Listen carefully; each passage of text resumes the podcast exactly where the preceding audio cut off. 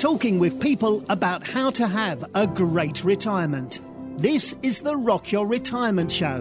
We don't talk about money, but we talk about almost everything else you need to rock your retirement. Now, here's your host, Kathy Klein. Warning Today's Rock Your Retirement show may contain explicit information, and due to the subject matter, you may not want to listen when children are around. Hi, this is Kathy, founder of Rock Your Retirement.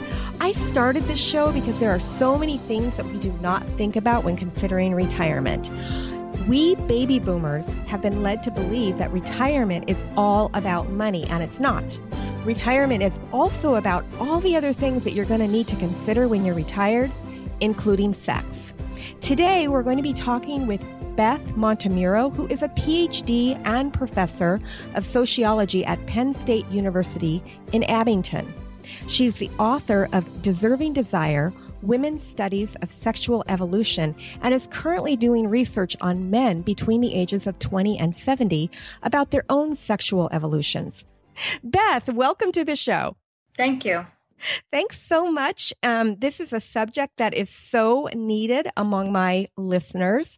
What prompted you to study sexuality? There were two reasons why I decided to pursue this particular study. First, I've always been generally interested in gender and sexuality and how men and women learn to think about sexuality and how they become sexual beings.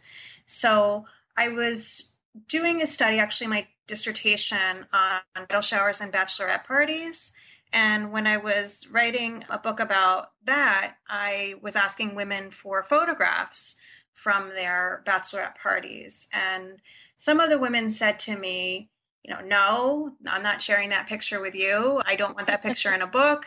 And even when I explained it was an academic book, not that many people would see it, they still were uncomfortable. And what struck me was the women who said, I'm married now or I'm a mom now, and I'm just not comfortable with those pictures being out there. So that made me curious about what happens when women get married or when women have babies that makes them think differently about their sexuality. And then I thought, well, what other life changes change the way that you feel about your sexuality or show your sexuality, um, both publicly and privately. So that's really what got me started on this study. How long did it take the study to take? Was it a year, five years, um, six months? Yeah. So from start to finish, I started doing interviews in 2008, and I did interviews for about two and a half years.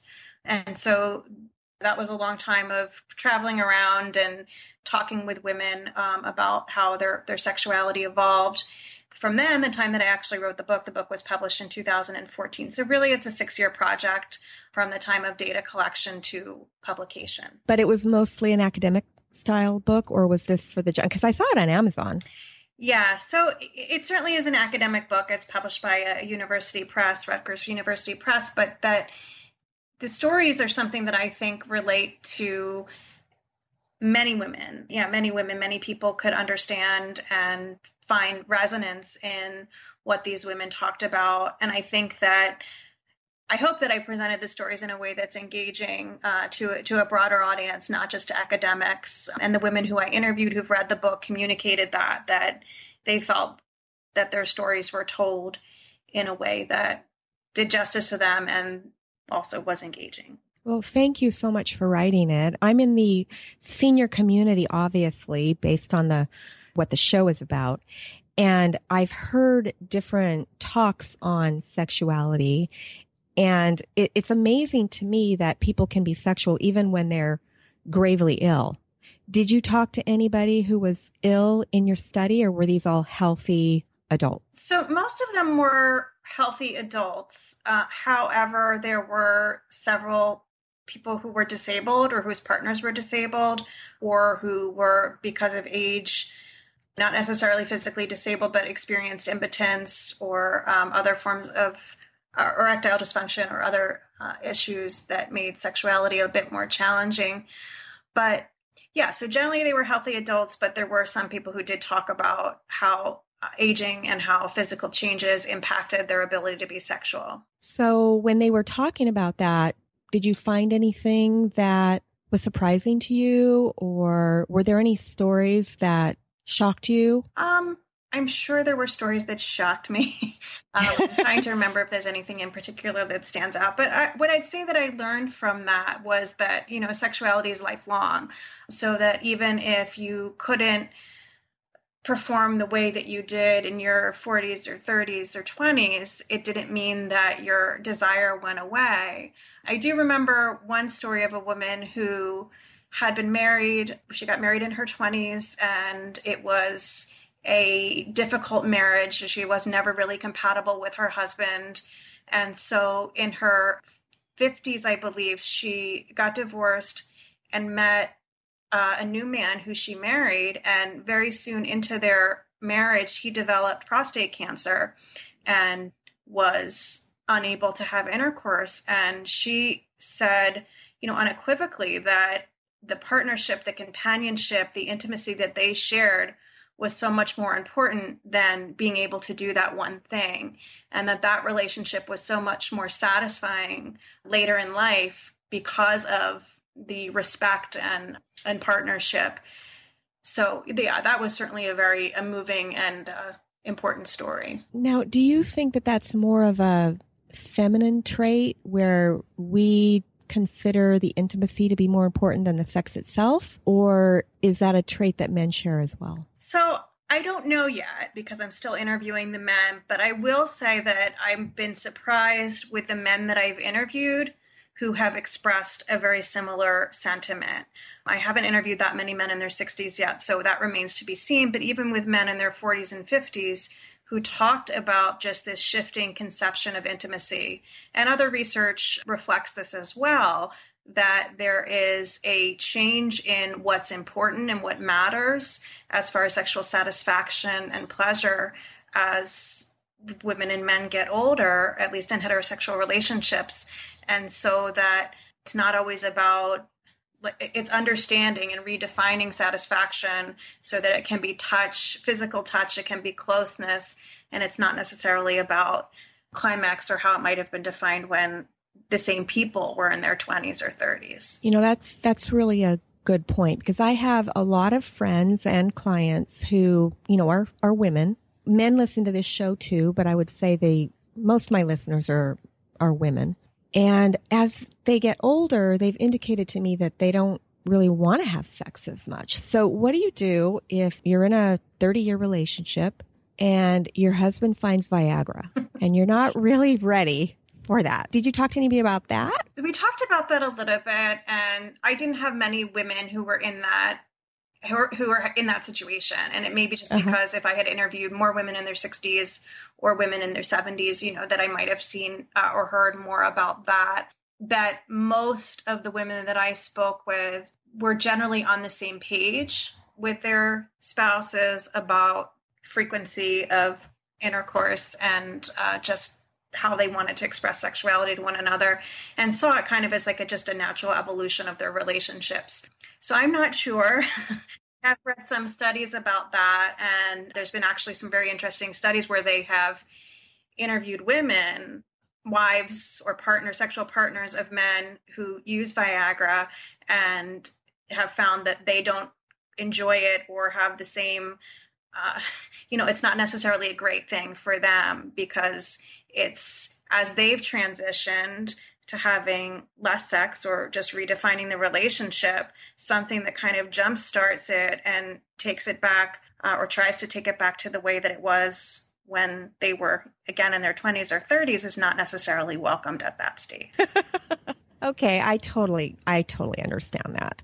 Um, do you think that the men are doing this because they're trying to please their wives and they don't realize that maybe the wives don't want to be pleased in that way? Or do you think they're doing it because it's something that they personally want to do and they didn't think about what their wife wanted. The reason I ask is because I have noticed just, I'm not a professor like you, I'm not a PhD, but I have noticed that men tend to want to please their wives. Yes. And, you know, they're fixers, right? Yeah. They're fixers. And so they're like, ooh, we haven't had this in a while. Let me fix it when maybe it wasn't broken. So what what are the what's the research on that? I think it's a combination of factors and I think it's both of the things that you said. So I think it is absolutely about wanting to please their partners and about being concerned with their partners still being interested in them if they're not able to perform like they did when they were younger. So I, I think that you factor that in that concern about their partners and about the stability of their relationships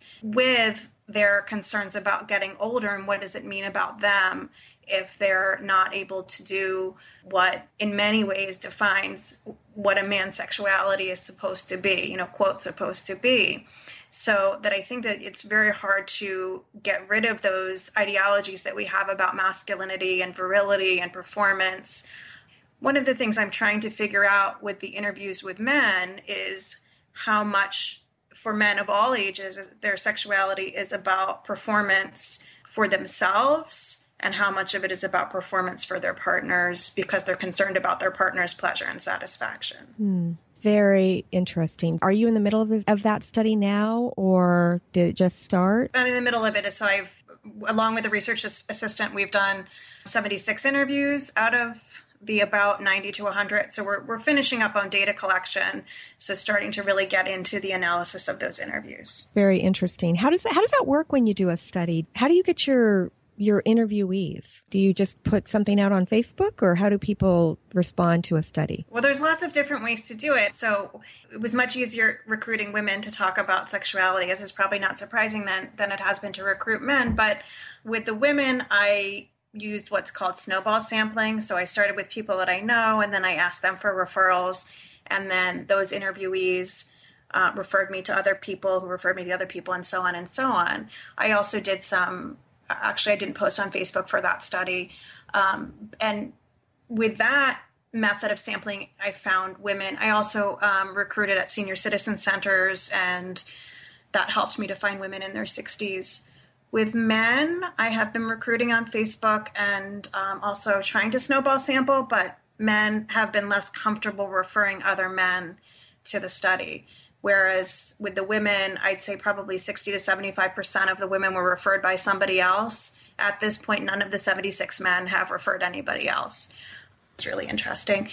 So we've also been recruiting on Craigslist and going to senior centers and trying to find men, however we can, who are willing to talk about their sexuality. Is it um, what's the word? Confidential? Yes, yeah, it's confidential. So there, there's no names associated with any of the stories. Okay, so if there's a man listening to this episode and you haven't ended the study yet, what what's your estimated time because you know podcasts live forever. Sure. what's your estimated time for this study to end? So i'll be writing through the next year so until through the end of 2018 and 2016 2017 2018 is probably when i hope to have a book close to being published. But if if i have a man who's interested in yeah. helping you out when would the deadline be for that man to reach out to you probably through the end of 2016, maybe a little bit early into 2017.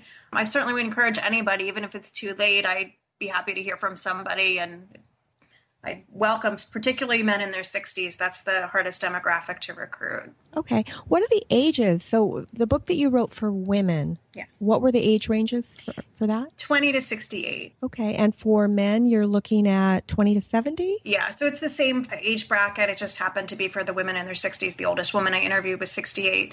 So yes, looking at people between the ages of 20 and, and 69.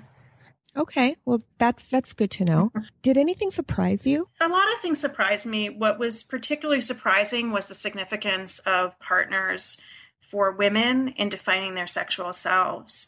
So it, one of the questions that I had before I started the study was how do we become sexual selves and is this something that you really have a personal sense of what your desire is, what you want, what's important to you? And that what I found was most of the women did not really have a strong sense of their personal sexual self, that much of it was developed as the result of interaction from their partners. So when they felt their desire was validated by a partner, by a partner who was particularly encouraging of their sexual interest, that that really helped them to become much more confident. So the confidence grew as the result of validation or encouragement or affirmation from partners rather than the women becoming more confident independently and thinking about their sexual selves independently. That is really interesting. I wouldn't think that, especially in younger women. I would think that yeah. would be the, the case for baby boomers, but not necessarily the women that you interviewed that were younger. Yeah, and, and that's also something that was surprising to me was how while there were generational differences that for many of the women, the younger women, that they still had that same sense of ambivalence about their sexuality and that and that they sought external validation for that it was okay. You know, it's okay for them to have to, to like sex. It was okay for them to want sex. It was okay for them to to feel desire. So that's why I called the book Deserving Desire, right? So that women are learning to that they deserve to feel that they're entitled to feel a sense of desire, that it's okay. Do you think that this is something that is that's in our DNA? As a sociologist, I would say no, because you know sociology focuses so much more on environment. I think that it's something that it's in our cultural DNA, perhaps, that we really teach girls this uh, still. That there's still so many mixed messages out there about what's okay. So that while girls, you know, teenage girls, adolescent girls, girls and their women and their young women in their 20s are encouraged to both be sexual and not be sexual, right? To be hypersexual, to really show off their sexuality and make themselves look desirable. But at the same time, they're punished for expressing that desire or expressing it in a way that is seen as culturally inappropriate. So, you know, with more than one partner or wanting sex more than their than their partner or their their spouse or boyfriend. So to me, it's not that surprising because of the fact that the culture gives women all these mixed messages about sexuality, and with older women too, you get mixed messages about desirability and that you know, we have such a youth oriented culture and a youth oriented focus on what's desirable that it becomes difficult for women. So once women are in relationships where it's okay, it's socially sanctioned to have sex, then there's concerns about, well, am I still desirable because the culture tells me I'm not desirable anymore. You know, that was one of the things that I noticed in Downton Abbey and the head maid was getting married to the butler. One of her concerns was whether or not they were going to have sex. So I'll, I'll just tell my audience members that one of the main stars of the show was the the head maid, the older the older woman, and she was going to marry the butler, and she was talking with the cook. She wanted the cook to go ask the butler if he expected to have sex with her. Mm. and the reason why she was concerned was because she was not a young woman. She was probably in her mid to late 60s on the show. And so it's funny that this is something that you just said was actually on a TV show. Mm-hmm. And they were showing how this was very upsetting to her. She didn't want him to see her. And he reacted in a very kind, he said, I don't, I don't care what you look like. I want to be close to you and I expect that we are going to be close in that way once we get married. So I found that to be very interesting. Yeah. Yeah. So Beth, tell me about Delia. So Delia was one of my most memorable interviewees. Uh, she was 60 at the time that I met her, and she was single at that point. She had been married twice before, but what was really striking with her was what she told me about how her sexual self confidence developed. She was unique in that she had a mother who was open with her, um, who told her that sex was normal and desire was normal and that it was okay if you weren't in a relationship with somebody that you cared about. What was really striking was when she told me about the benefit of her first marriage, even though it was a very short marriage. She got married when she was 20.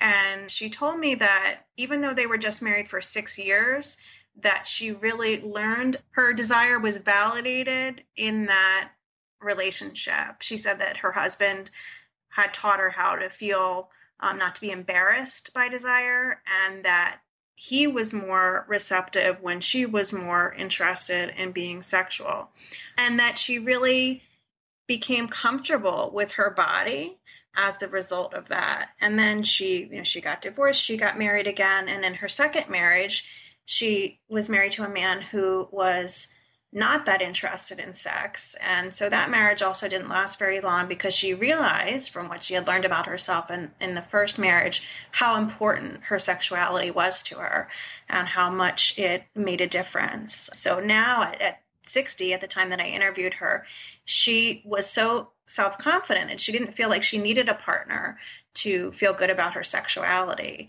unlike most of the women I spoke with, for her, her sexuality was about her, not about a relationship.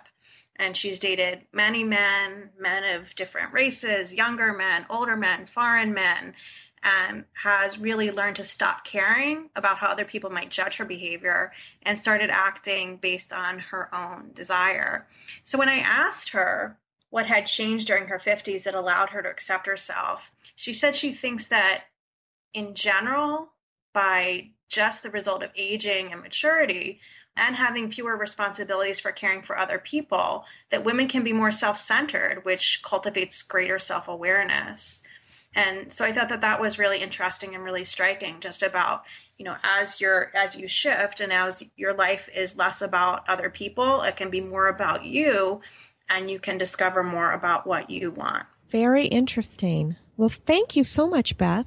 So let's see here. I want to make sure that I had so many questions for you, and now I'm, I'm thinking, oh, I, I want to make sure that I don't forget anything. Tell me why you think that sex in older age is even important. Why is sex in older ages even important? I think that it is important because it's certainly that there's research that shows that it has physiological benefits, that it reduces stress, that you know, people who are sexually active who continue to be sexually active are still are, are healthier. And that so that there's certainly the, the health benefits which i'm i'm not an expert on but have, have read about that there are those benefits. But i also think that intimacy in general is really important in relationships and that remains important in relationships throughout your life so that finding a way to express intimacy whether you know and when i'm saying you know, sex is important. I, I don't just mean the intercourse is important, but some type of physical intimacy is important in relationships because it's something that you're sharing with that one person, if that's your preference, and that you're, it's allowing you to continue to feel engaged and connected um, in in ways that you don't with other people. So I think it really adds something to relationships. And certainly that's what a lot of my interviewees in their 50s and 60s suggested that it was um, it was just it, it helped them to feel like feeling desire uh, in general helped them feel more engaged with you know with with the world. That actually makes a lot of sense. So wrapping up was there anything that you learned that inspired you? A lot of the women inspired me certainly. You know i i think that it was that I was in my late 30s when I was started doing the study. Um, now in my early 40s, and so that it, it was very inspirational to hear about the importance of intimacy throughout women's lives and about continued desire. It was also uh, it was also quite nice to hear just varying experiences with menopause and how so many women talked about how it benefited them in ways that I think we don't talk about culturally. For example, one woman who had had a lot of difficulty in her life with her sexuality because of having been sexually abused when she was a child, that she talked about how she had never been sure about being a mother and that she never really, she always felt kind of a pressure to make a decision about it. And that for her, menopause was then a relief because she said it just, it got her off the fence. You know, it was something where she no longer had that choice. And for her, that was very freeing. And a couple other women talked about how menopause was beneficial because women who were unpartnered in their 50s and who had talked about having strong desire um, that they kind of liked having something that pulled it back a little bit for them because it was hard when they felt like teenagers but weren't teenagers and so that they appreciated just having some type of a, a, a shift in their in their desire. But other women talked about how there was no change associated with men, no change in their sexuality associated with menopause. So just hearing that variety of experience rather than just hearing the story that we get, I think, from popular culture that it's all about sexual decline was was very interesting to me. Well, because menopause, think about it. It's it's men oh pause. right. There's no more men after menopause. you know, your body changes. I'm going through that right now and your body changes when you're going through menopause and it is not fun. You know, my girlfriends and I sit around and all of a sudden one of us will be sweating and and we'll say, "Oh, okay." And I joke, I say, "You know, I wish I could turn this on and off at will." You know, the other day I was really cold. Uh-huh. Thought I wish I could just turn it on, you know, or, or I could go skiing and I wouldn't have to, you know, put those little warmer things in my in my gloves anymore. But no, it doesn't work that way, unfortunately. So, so all of you uh, scientists that are working on studying menopause, could you please, please, please figure out a way to where we could turn it on and off? that would be that would be really great. Beth, this has been really interesting. Thank you so much for coming on the show and explaining what your book is about and giving us some tips and some inspiration for people who are going through the, the aging process and still wanting to keep our sex lives up. I, I really appreciate it. How can people get a hold of you if they want to reach out to you to either be in a study or to follow you? What's your contact information? Sure. So thank you very much for inviting me to be on the show as well. I have uh, a website. If you go to abington.psu.edu, Abington is A B I N G T O N dot psu.edu, and either search for Beth Montemurro or it's abington.psu.edu edu slash Beth Montemurro. You'll find my information. I also have a Facebook page for my book that's called Deserving Desire. So either of those ways. And then my email address is E as in Elizabeth, A, Ann as in Anne, M as in Montemurro, 1 5 at psu.edu. And I'll have links to the contact information for you in the show notes as well. So thank you so much, Beth, for coming on the show. I really appreciate it. For my listeners, we will see you next week on Rock Your Retirement. Thanks for listening to the Rock Your Retirement Show. If you are rocking your retirement or know someone who would make a great guest on our show, please send us an email at podcast at rockyourretirement.com.